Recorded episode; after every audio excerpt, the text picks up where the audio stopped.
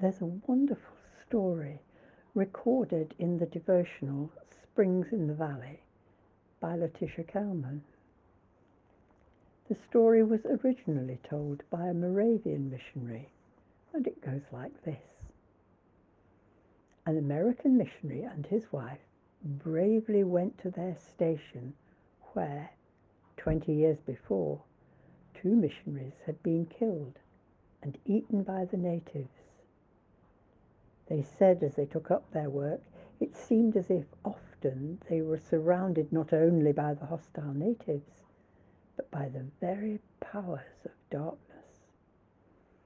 These latter were so real that night after night they were forced to get up and strengthen their hearts by reading the word of Yahweh.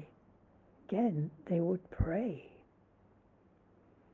One day, a man came and said, "I would like to meet your watchman close at hand." The missionary replied, "I have no watchman. I have only a cook and a little herd boy." "What watchman do you mean?" The man asked permission to look through the missionary's home. Every corner of the house was carefully searched, and the man came out of the house greatly disappointed. Then the missionary asked the man to tell him about the watchman to whom he referred. Here is the man's answer.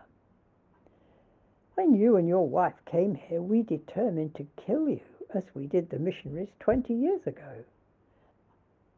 Night after night we came to carry out our intentions, but there was always stood around your house a double row of watchmen with glittering weapons, and we dared not come near.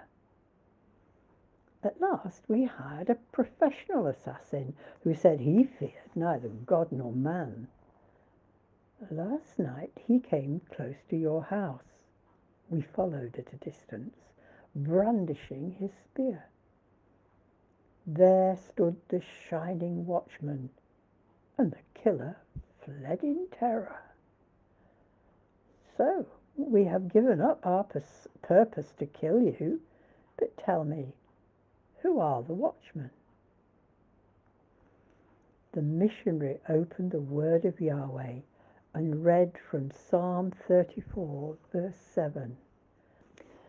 "The angel of Yahweh encampeth round about them that fear him, and delivereth them."